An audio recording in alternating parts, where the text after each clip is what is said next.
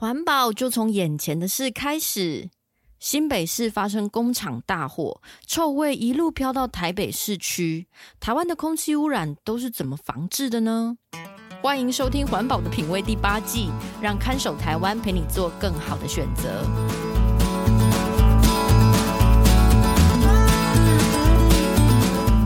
各位听众朋友，大家好，我是看守台湾的允嘉。环保的品味这个节目会介绍生活中遇见的各种环保问题，从买饮料到盖房子都有故事。收听节目，帮助您打造健康、无毒、低冲击的生活。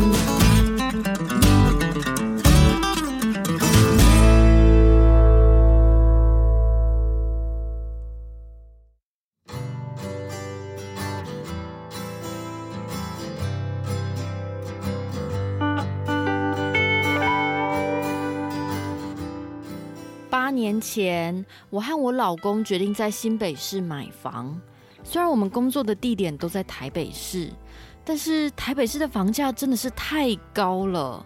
想到未来三十年都要过着负债的生活，我们最后选择了相对比较能负担的新北市。虽然每天都要通勤上班，但至少三个人住的空间可以大一点。现在女儿也上国中了，我们还是觉得当初买在新北市是正确的选择。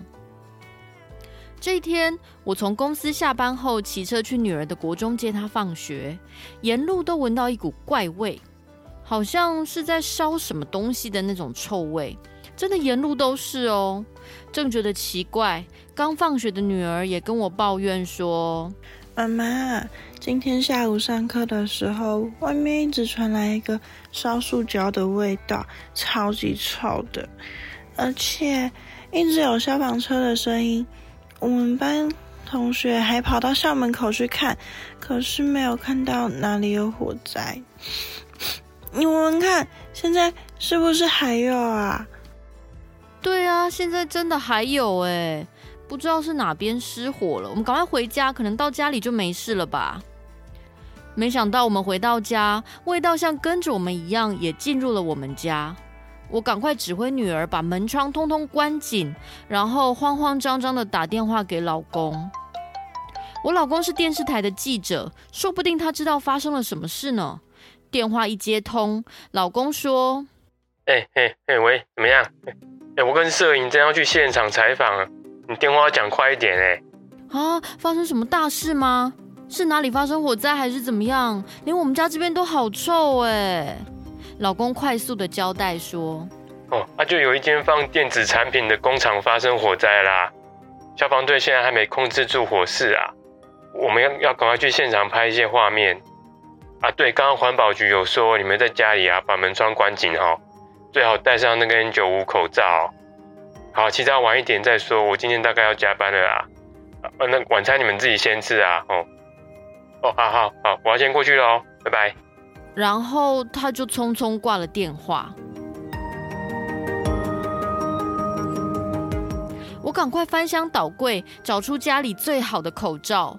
临时要找 N95 口罩，家里哪里有啊？现在剩下的都是之前疫情期间买的医疗口罩。我只好把女儿叫来，先给她戴上防疫口罩，聊胜于无。就这样，我们一直等到有几个电视台开始播出现场画面了，才知道原来是两公里外一间工厂发生火灾。好像是堆放了很多锂电池的库存。虽然消防队一开始有把火势压制住，但是电池没多久又会反复起火，所以好像特别棘手。就在报道播出没多久之后，老公也终于下班回家了。一回来呢，他就交给我几个新买的 N95 口罩。老公说：“哎，来啦，我回家的路上顺便去买了口罩，你们先顶一下哦。”我我今天去现场看到那个状况啊，口罩可能要戴两三天喽。那还蛮大一间工厂的，然后这两天又没有什么风，我看那个味道没有那么快散掉，哎，哎，真的要写一个惨字。我把剩下的晚餐拿出来微波，一边问老公说：“火场的臭味可以飘散到这么远啊？环保局都没有说什么哦，有没有说要开罚啊？”老公吃着冷掉的小菜，有点不满的告诉我说：“嗯，讲到这个啊，我就觉得很荒谬啦。我们后来有采访环保局的说法，他们说晚上开始监测空气品质后，那那些仪器测到的数值都很正常啊，只有 PM 二点五比较高。然后他们还说有没有违法，要不要罚钱啊？”再看看啊！我、哦、拜托，附近居民一直抱怨好臭好臭，结果那公部门这样讲，我看是不会罚了啦。说完，老公又加上一句抱怨说：“ 我、哦、好心哦！我现在鼻子里还都是烧塑胶的臭味，我、就吃东西也是都是那个味道啦。”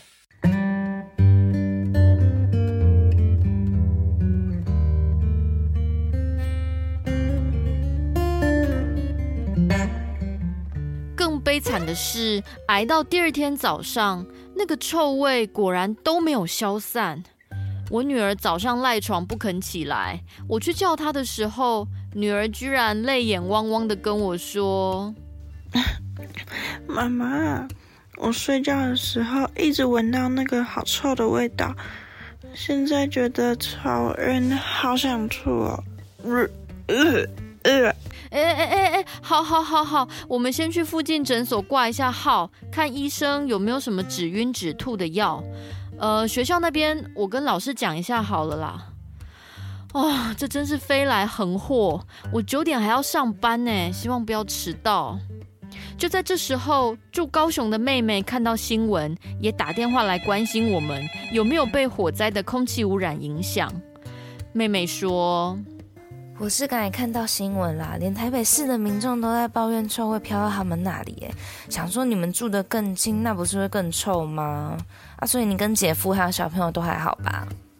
不太好，我没想到空气污染可以这么恼人，持续这么久，哎，妹妹早上已经说她恶心想吐，我现在还要带她去挂急诊。你们住南部又不会闻到，最好是可以体会啦。我妹听了，又好气又好笑的说：“哇，有人北部住久了，开始不知道民间疾苦喽。要说空气污染的历史，哪个地方比得过高雄啊？我是建议你们哦，如果真的不行啊，就去市长的脸书底下抱怨啦。现在是网络时代，用脸书澄清，说不定收到的回复还比较快嘞。”什么啊？你不要在那边教坏小孩。哎，不过当我想到老公说的，环保局的仪器都测不出有什么严重的污染，那我们全家这样吸臭味吸的头昏脑胀，好像也没有人可以赔偿我们的身心伤害哦。这样真的公平吗？也许真的应该搜寻一下市长的脸书，问问他有没有什么补救方案呢？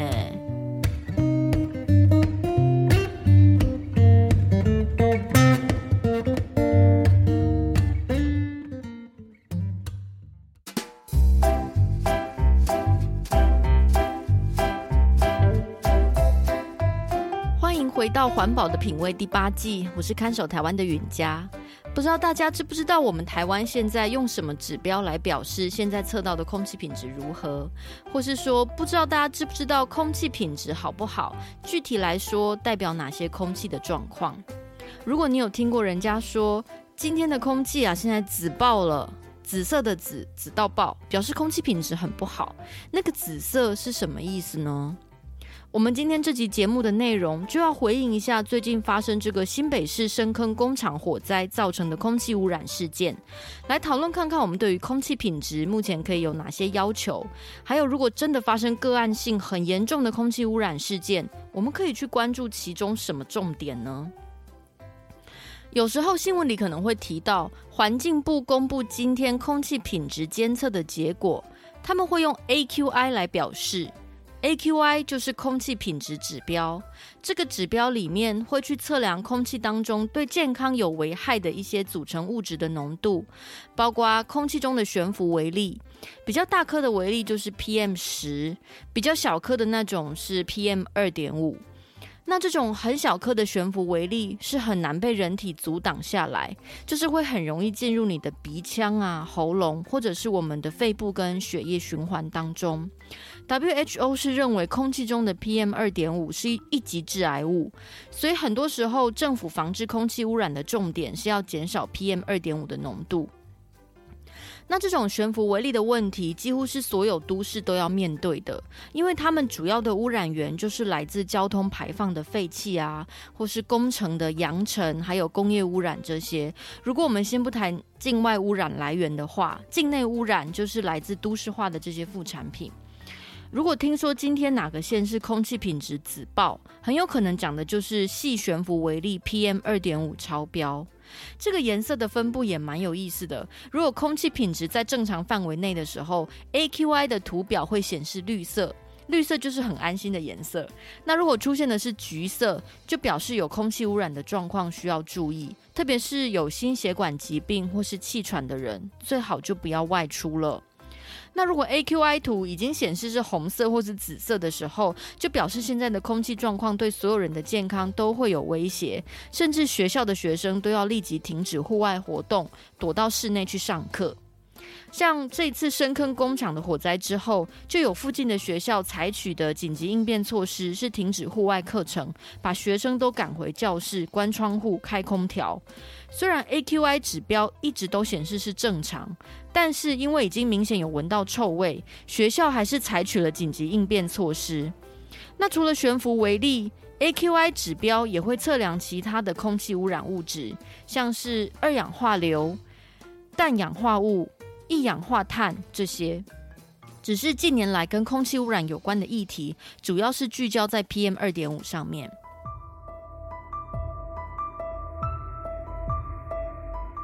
想问大家一个常识题，就是台湾的空气品质在全世界来说算是好吗？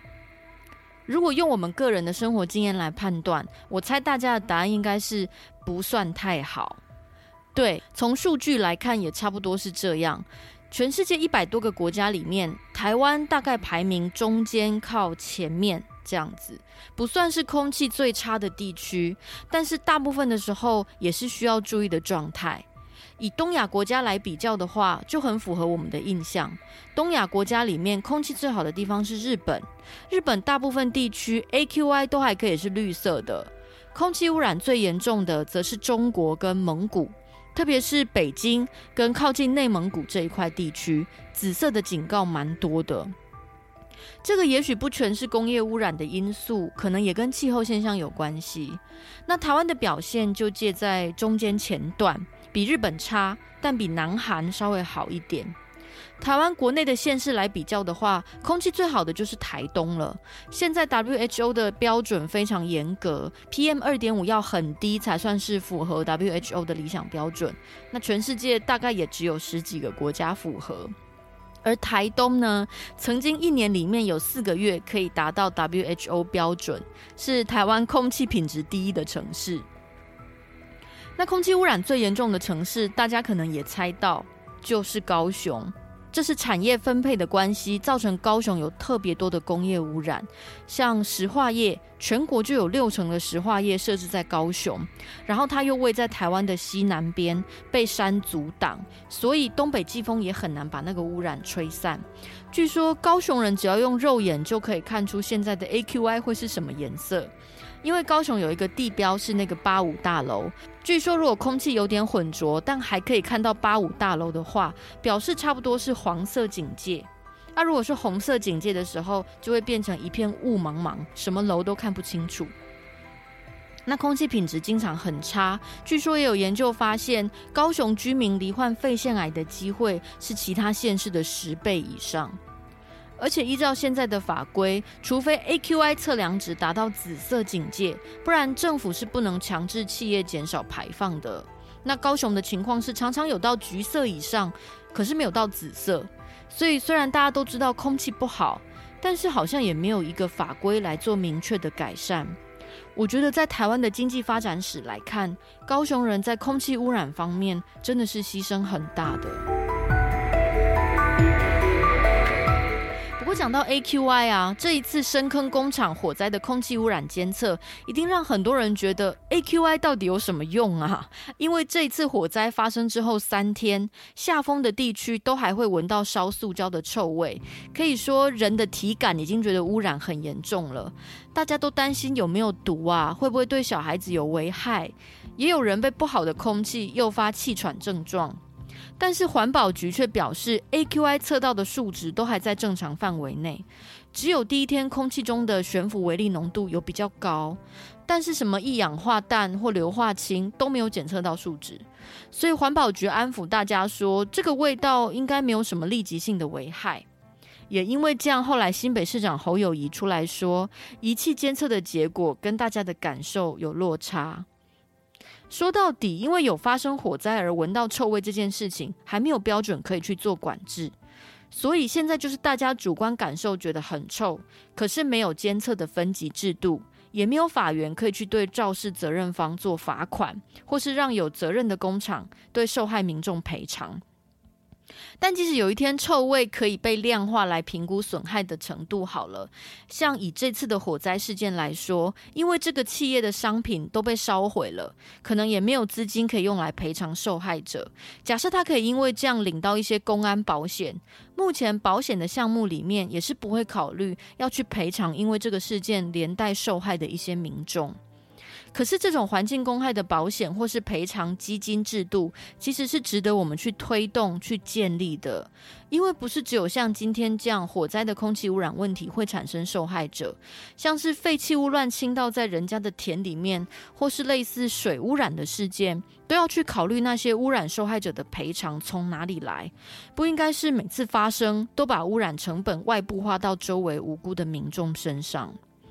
最后，我要补充说明一下，现在的空污法虽然有其中一条是针对火灾造成的臭味污染或有毒气体去对肇事者罚款，但是这条法律限用于堆置物品管理不当产生自燃的情况，而且要以火场调查的报告作为证明，就是说它是针对本来就容易产生沼气引起自燃的可燃物去做开罚。如果是电线走火引起的火灾，就不适用这条法律。而且大家现场闻到臭味也不算证据，还要有火场调查报告才可以。这就是为什么二零二二年啊，美孚公司的仓库发生火灾。也是造成了肉眼看到的空气污染。桃园市环保局原本已经依照空气污染防治法对美孚公司开罚了，后来呢却又被环境部撤销，理由就是美孚公司仓库的火灾是电器引起，不是存放物自己烧起来，就不符合这条空污法开罚的对象。那这样说来，如果你或是任何民众不幸成为附近火灾的空气污染受害者，虽然可能要忍耐好几天的臭味，但是目前的执法单位呢，是很难去对这类型的空气污染做处置的。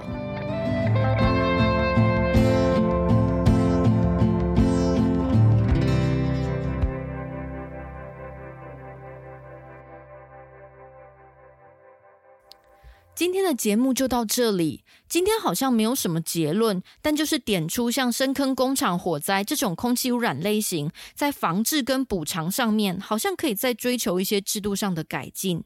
这跟我们以前介绍过的回收厂连续失火事件有关联。想看更多环境议题，请到看守台湾协会的网站阅读专门文章。看守台湾协会是这二十年来最关心废弃物议题的公民团体，欢迎各位透过环保的品味 IG 或看守台湾的 email 跟我们联络，也要订阅环保的品味 Podcast，定期收听生活物品背后的环境故事。